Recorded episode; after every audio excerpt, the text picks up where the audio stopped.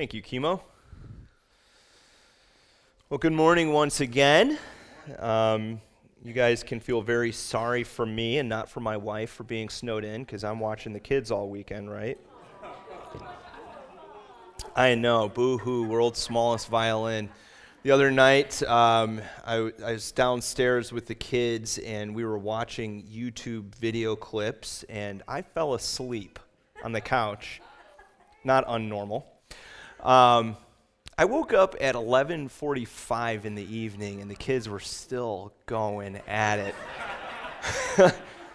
Are you guys good at keeping secrets? so, uh, yeah, Dad of the Year. And now I'm going to share my wisdom from the Word of God with you. So, this morning, uh, we are going to be talking about community, community, and why we need community to grow. And, you know, I could give you a lot of different applications, uh, a lot of different pictures of that. But I was reading a book by Larry Crabb called Becoming a True Community, and he, he, he put together this, this picture um, that really struck me. He and his wife were walking in Miami and this is what they saw. He said, At one point, we walked in front of a wood slated porch, maybe 10 feet deep, with perhaps 60 feet of sidewalk frontage. At least a 100 chairs were arranged in neat rows and columns, none touching, each in exactly the same position to the others. The occupied chairs, and most of them were, each held one motionless retired man or woman staring straight ahead at the streets. I can't recall seeing anyone rocking, though I'm sure someone was. I do remember that no heads turned to follow the passing taxi or pedestrian or to chat with another porch sitter. There were no paperback novels, no newspapers, not even a cup of coffee or a glass of iced tea. There was no conversation, no evidence that any of these people had been created by a relational God to enjoy intimate relating. These people's souls were asleep, numbed. I suppose by years of lifeless relationship and pointless conversations. No doubt those conversations had all seemed important at the time business deals, romantic encounters, child scoldings, religious meetings, but maybe such encounters with other people had never touched anything deep enough to stir life. Now, this, of course, is a sad picture, right? Uh, here you have these individuals who have, uh, you know, set their life up on a trajectory, right? They probably came from New York or Chicago, south of Boston. And their big grand design for life was that I am going to go and retire in Florida. But now look at them. Nobody's relating to one another, Crabb says. No one's turning their chair toward one another to be in relationship. As I thought about this in reading Crabb's book, I couldn't help but think to myself, I wonder what the Holy Spirit sees when he walks into the average American church on a Sunday morning. All the chairs facing the same way. Uh, are people actually engaging in meaningful community? Are they relating to one another? Uh, or does he see a group of Christians kind of just lined up, facing forward, passing the time? Is that what we look like? When the author of Hebrews wrote the words in Hebrews 10 24 and 25, let us consider how to stir up one another to love and good, not neglecting to meet together as is the habit of some, but encouraging one another. I don't think that the author had in mind that church would just merely be a gathering where people come together, they sit when they're supposed to sit, stand when they're supposed to stand, sing songs when chemo tells us to sing songs, put a little money in the offering plate hear a message, say a couple of casual, nice things to one another, and then go home. No, I think that the author was envisioning a vibrant and alive community of believers. a community of Christians who are, yes, coming together for corporate worship, receiving the word of God, singing from the heart, lifting up prayers together, but also a community that is reaching out together, relating to one another, growing together, doing life together. So, as we consider what I have to say this morning and the implications from the scriptures, my goal this morning is to get you guys to turn your chairs in as a community. Now, it's going to be a really hard goal for you guys to physically do because those chairs are actually interlocked together. So we're talking a little more metaphorical here. But we're going to do this by taking a, a, biblical theological survey of the Bible. Sometimes we do what is called an expository sermon. That's where we're in a passage and I'm explaining what the passage means to you. A biblical theological survey asks the question of what does the Bible in total have to say about this? So we often start in Genesis with creation, we move into the fall, we go to the gospel. And that's what we're going to do this morning as we take a look at community. So let's begin with this first idea about community. We were created for authentic community. The Bible opens up and it tells us in the beginning, God. Now, that is, as Moses is unpacking that, that is an axiomatic statement. It's a self evident truth. Moses doesn't begin with a list of propositions to defend why God exists. No, Moses starts off the Bible and he says, Guess what, guys? Deal with it. God exists. And as we learn more about this God, even in Genesis chapter 1, we find out that this God existed in eternity, in perfect, self contained, joy filled, completely satisfying relationship within himself. I want to talk to you about the Trinity because the Trinity is where we see God relating within himself, and he has existed as a triune God for eternity. Let me give you a definition of what the Trinity is. This is from Bruce Ware. Um, he gives this explanation. It's important to know some of these things as we form as Christians. The definition is this the Christian faith affirms that there is one and only one God eternally existing and fully expressed uh, as three persons Father, Son, and Holy Spirit. Each member of the Godhead is equally God, each is eternally God, each fully God, not three gods, but three persons in one Godhead. Each person is equally in essence as each possesses fully the identical same eternal divine nature, yet each is also an eternal and distinct person personal expression of the one undivided divine nature. Now, is your brain hurting yet? It should, a little bit. I mean, God is complex.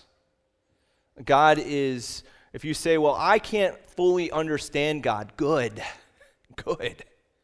We can't fully understand God. We can understand the things that He reveals about Himself to us, and we can, by faith, say, Yes, I, I accept that.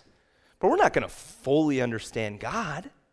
So, what do we know about the Trinity? Well, the Trinity, for all of eternity, has existed in self giving love relationship as Father, Son, and Holy Spirit.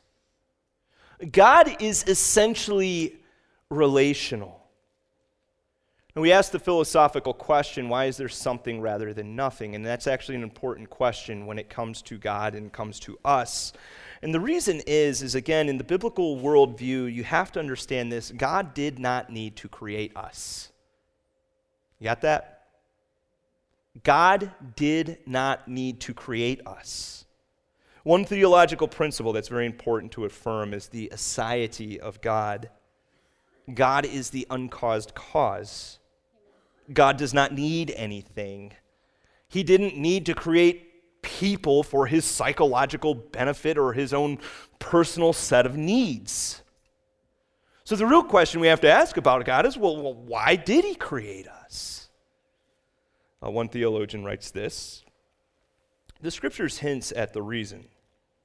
It seems that God's purpose in creation was so that he could invite a community of his image bearers in Christ to participate in the eternal love relationship that the Trinity enjoys, thus displaying his glory. Wow. If you want to see more on that, you can look up on your own time John 17, verses 20 to 25.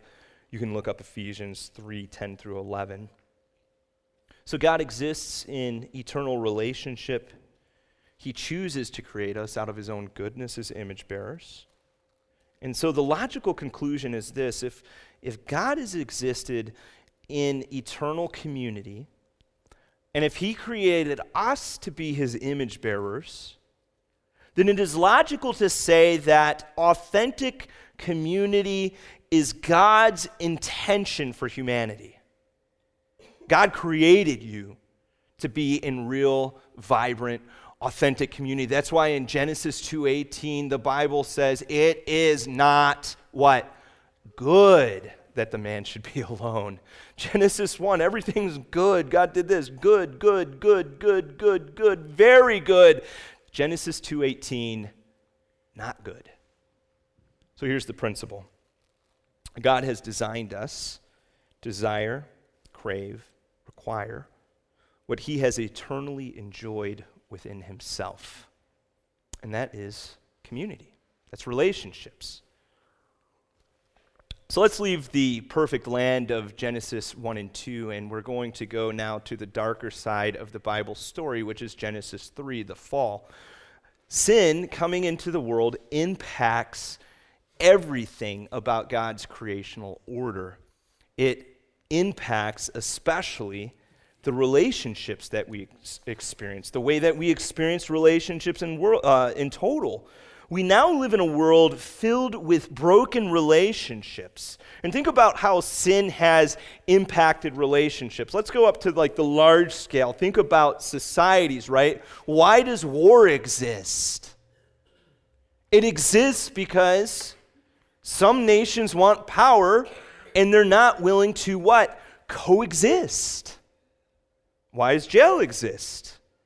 Well, jail exists because people breach basic relational rules. You should not take what is not yours. You should not harm someone else's person, etc., etc. And we, in our own personal spheres, experience relational dysfunction. I bet you anything, if I went and did a survey around this room, someone has a strained relationship with someone that they are very close to. Spouse, brother, sister, friend. Relational breakdown.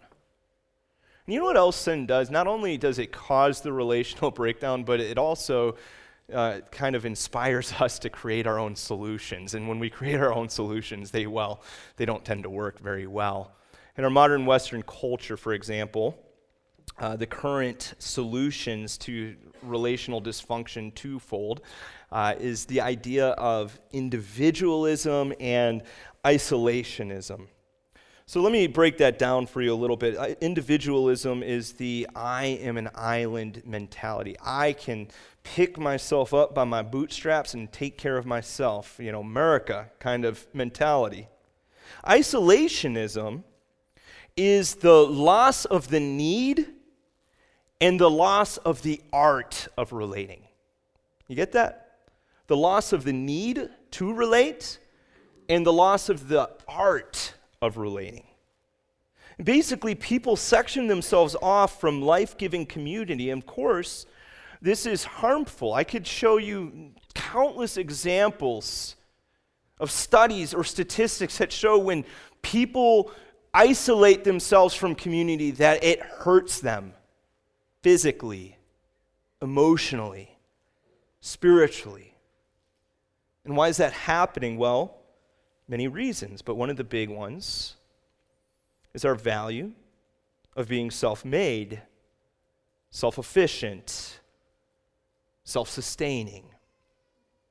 I was recently reading a book um, called The Boys in the Boat. Anybody interacted with that book? It's excellent. New York Times bestseller. Uh, basically, uh, it follows the story of nine boys uh, out from Washington who uh, form a team together in the sport of rowing, and they go off to Hitler's Germany in 1936 and win the gold medal in the Olympics. I mean, just classic Americana when you think about it, right? So, in this story, the main character, Joe Rantz, uh, he goes through a moment where he decides that he is going to kind of never entrust himself to someone again. It all comes about because he has had his heart broken three times by his father. Uh, two times, uh, once when his mother died, another time because his stepmother told his dad to boot him out of the house. And now, at the age of 15, once again, the father says, uh, I've got to leave. You're a man now. Take care of yourself. And uh, it gives us an idea of Joe's thought process, the reeling of the hurt, the pain, the complete distrust to open himself up any further. Listen to what it says. Very slowly, as he ate the bacon and the coffee cleared his mind, the spinning in his head began to diminish, and he found himself creeping up on a new realization.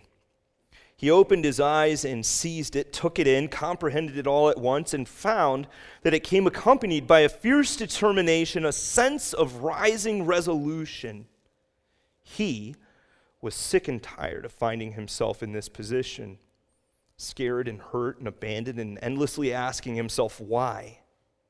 Whatever else came his way, he wasn't going to let this happen again. From now on, he would make his own way, find his own route to happiness. He would never again let himself depend on them, not his family, not anyone else, for his sense of who he was. He would survive, and he would do it on his own. Now, by the way, this is a true story, a great story. And I think one of the reasons moments like this in books connect with us because maybe you can relate to Joe's experience. Maybe there was some point in your life where you opened your heart to somebody else and they were not careful with your heart. They left you in the relational dust in some way or another. There was someone that was supposed to be someone that you could trust yourself to. And what did they do? Well, they hurt you. And so now you say to yourself internally, well, I'm not planning on being a hermit. I'm not going to just discount relationships altogether. I'll engage with people, but I'm never going to open my heart like that again. No one's ever hurting me like that again. Well, friend, the problem is is you were made to open your heart to other people. Yes, we do live in a sin sick world, but if we don't open our hearts to other people, if we don't learn how to be authentic, authentic and real, if we don't learn to trust and be accountable and be a part of something bigger than ourselves, well, then we're really just living very, very, very impoverished lives. Well, how does that happen? How do we build community like that? Well, I'd say in some ways we've lost the art of it. I would say that at some point I want to actually preach a series on biblical friendship. I want to talk about it. What is friendship? What is friendship not? J.I. Packer said of the Puritans that they used to pray fervently and regularly that God would give them one bosom friend, someone that they could open up to completely and tell that person about what was really happening in the inner recesses of their heart, someone that they could pray with regularly. And you know how they went about finding that one bosom friend? They would get into the church community. They would get into small group settings. And that's how it tended to happen. But we've lost the art, especially men. In his book, The Friendless American Male, David Smith says that women seem to have a monopoly on meaningful, intimate relationships. Men have friendships which relate to work or play, but seldom go beyond the surface. That's because men have buddies, but they don't have deep friends. They spend time together, but they don't actually share themselves. They talk about problems, but they don't open themselves up. You know what the scriptures has to say about that? Proverbs 18:1. One who has isolated himself seeks his own desires. He rejects all sound judgment. In that same chapter in Proverbs, Solomon talks about friendship, and he says this a person who has friends may be harmed by them. And that's that type of friendship where we have a lot of mutual acquaintances, people that we kind of surfacey uh, relate to, people who want something from you, you add something to them, but not something for you. So Solomon says a person who has many friends may be harmed by them, but there is a friend who sticks closer than a brother. And that's what we want in Christian community. We want that kind of depth. We want the kind of depth where Christians are turning their chairs toward one another, relating to one another. Friends, by the way, that doesn't happen in two or three weeks. You know, I talk to people all the time. They're like, I just can't build relationships. How long have you been trying? Three weeks. Three weeks? Like, I don't remember someone's name until week four. It takes 10 years to build a 10 year friendship. And the only way you can do that is by keep coming back to the community, keep investing in the community. You be the friendship initiator. That's how it happens. So if God created us to be in community and sin has destroyed our ability to be in community, the real question is was what does the gospel have to say about that? How does the gospel impact our relationships? Uh, the thing I love about the gospel message is that it is a holistic message. All too often, we stop short with the gospel. We say, Jesus came and he died on the cross for my sins, end of story. But I got to tell you, the gospel runs a lot deeper than that. It involves every area of your life. Everything that sin destroyed, uh, distorted, or destroyed, God is redeeming because of Christ's sacrifice. So, friends, the gospel is about more than just us going to heaven, it's about abundant life now abundant life all the way to eternity and through eternity. Think about the content that we share with someone when we're telling them the gospel is just being the trailer to the movie. You know, there's some great movie trailers out there, but I like the movie a lot better. It just gives us the highlights. The movie, though, the movie is the process of the Spirit of God changing us, or as we say in our vision here, transforming us. Paul says in 2 Corinthians 3:18, "And the Lord, who is the Spirit, makes us more and more like him as we are changed into his glorious image." Changed into whose glorious image? Christ's. The Holy Spirit's design is to hold up a template of Christ and to work on your life and your character so that you look like Him. That's God's plan. He wants you to be the person that you were always meant to be. He wants you to live the fullness of life that can only come when a person is in a right relationship with God, and dwelt by the Spirit, and is on a trajectory to look like Jesus. And when that happens, it doesn't mean that we lose our individuality somehow. We don't like get absorbed into a sea of Jesus and become one big Jesus blob together. No. God is making you into the person of Jesus to be the person that you were always meant to be. You are like Jesus, but a special edition version.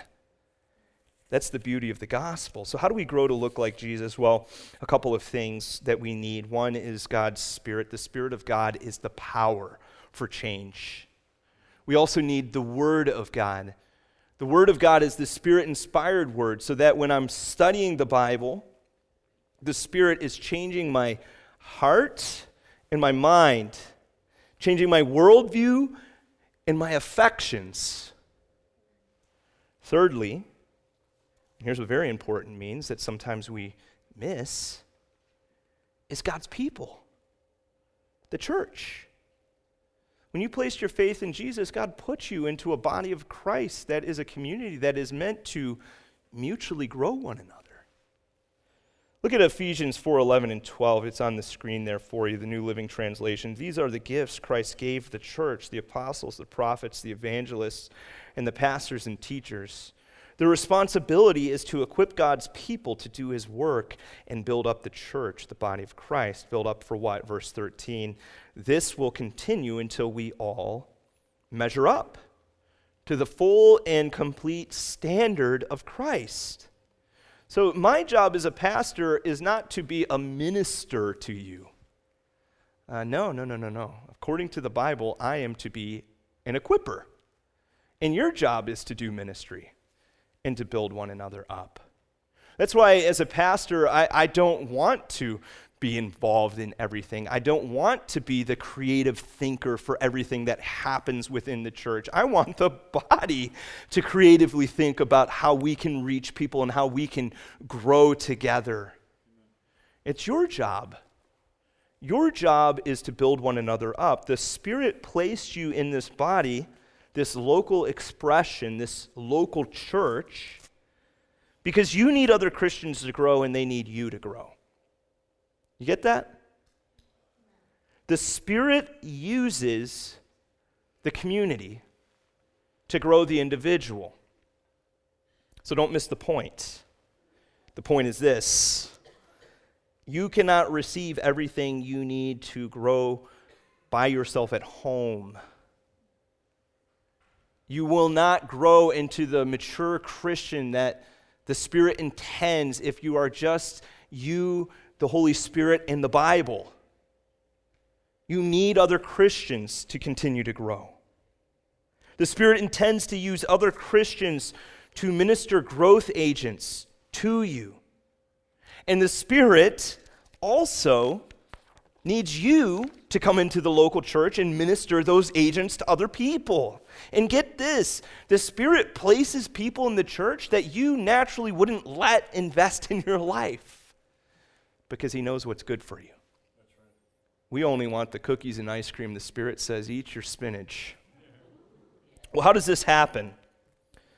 Well, one implicit point is that it happens when you, the church, are in authentic, intentional community with one another. It happens by being present. And by being present, I mean here, every Sunday. Uh, the thought should enter into our head. It shouldn't be just this kind of two way decision where I said, How do I feel this morning? To go to church or not to go to church?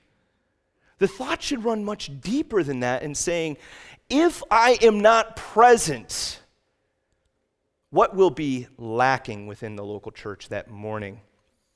You know, if my elbow goes missing mysteriously, right?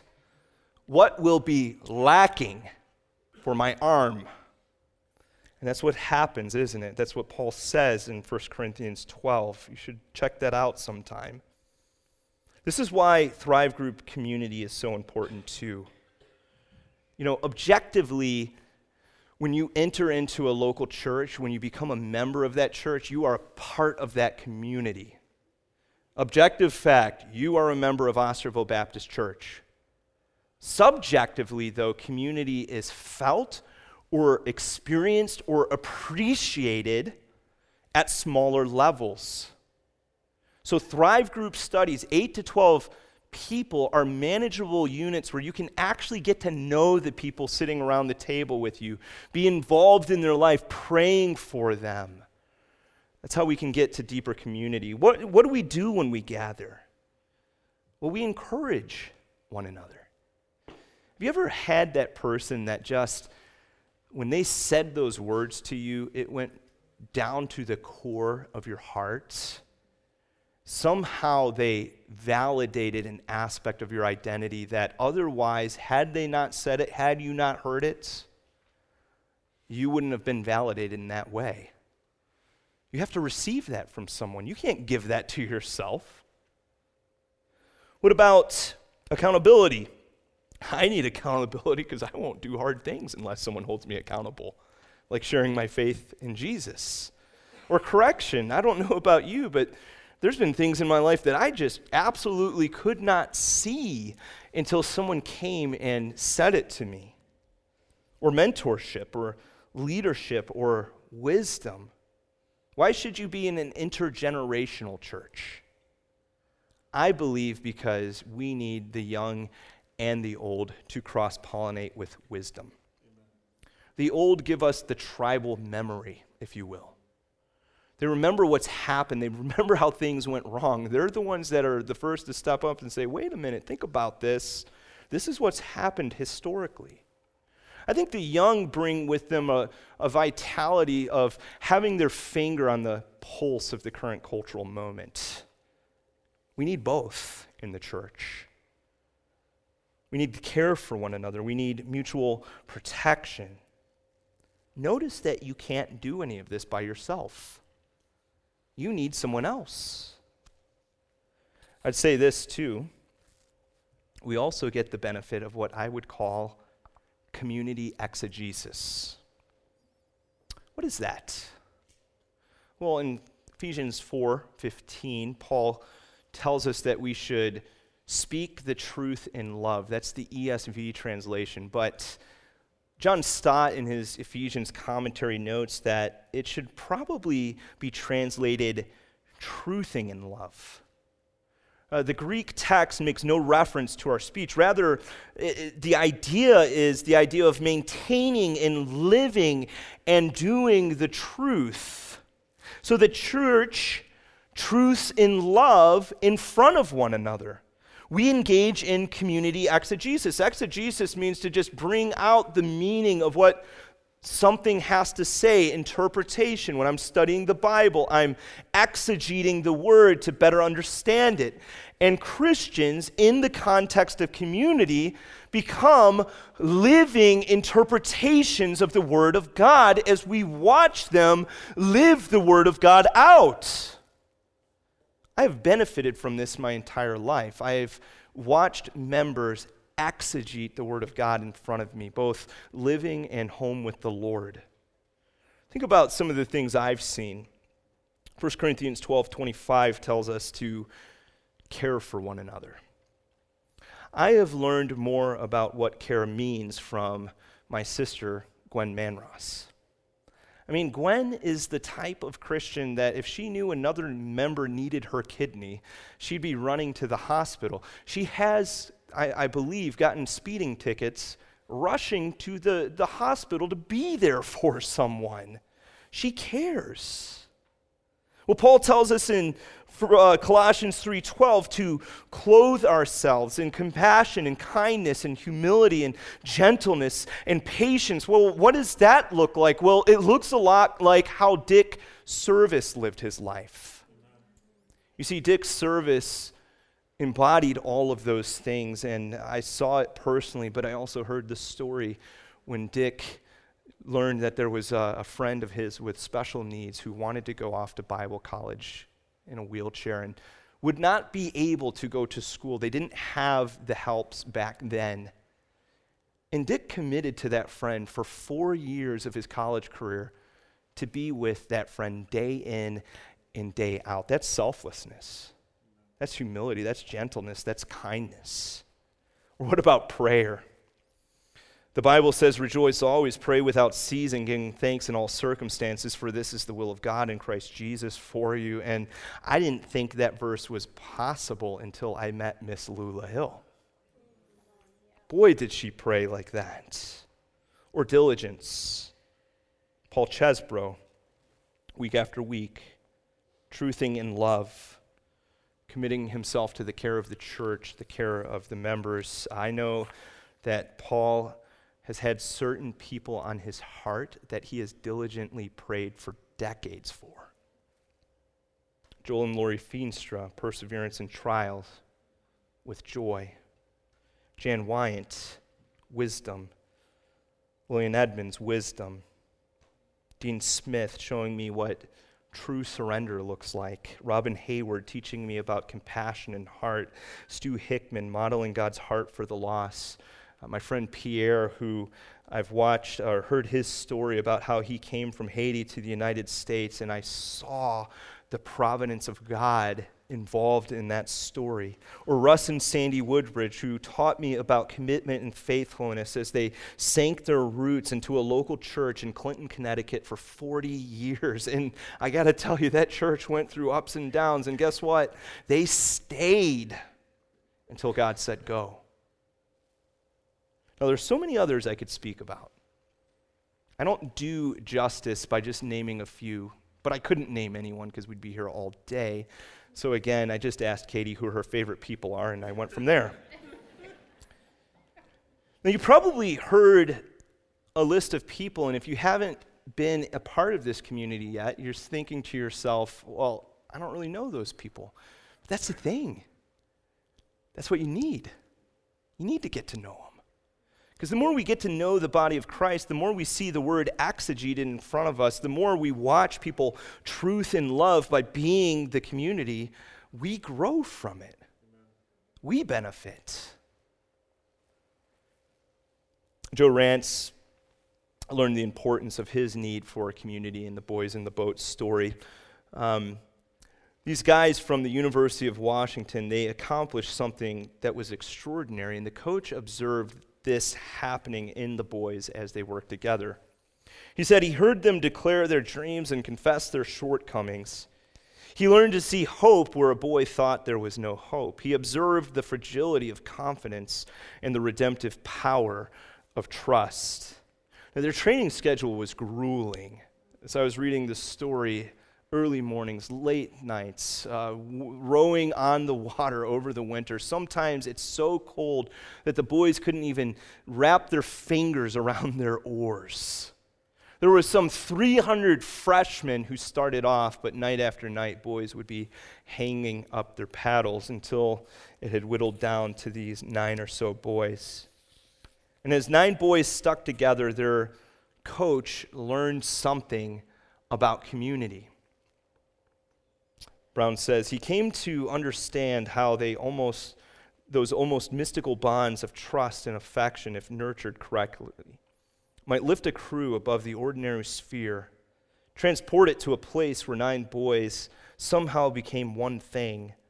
A thing that could not quite be defined, a thing that was so in tune with the water and the earth and the sky above that, as they rowed, effort was replaced by ecstasy.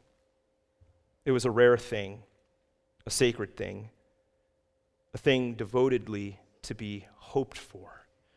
And in 1936, those nine boys in their rowing shell, the Husky Clipper, they went to Hitler's Berlin and they brought home the gold. It's an amazing thing. What if a local church found itself into the same type of groove as these nine boys? What if the members of a church learned to relate to one another, rely on one another, be authentic with one another? And instead of just being nine individual parts or 200 individual parts, we became one incorporated whole as a body of Christ, moving in His direction as He leads us, as the Spirit of God leads us. Well, I believe that the only way this can be accomplished in a local church is if we commit to one another and say, I will grow with my church. Now, notice what I didn't say. I didn't say, I will grow at my church or I will grow on my own. No, I'm saying, I will grow with my church. And if that sounds like something you want to do, and Lord knows it's something I want to do with you. I think we can repeat this statement together. Would you read this with me if God's laid this on your heart? I am a church member. I was created to be in community. By the Holy Spirit, I was placed into a community of the redeemed. I need my fellow church members to grow. My fellow church members need me to grow. I will not forsake the gathering of believers. I will grow with my church. Let's pray.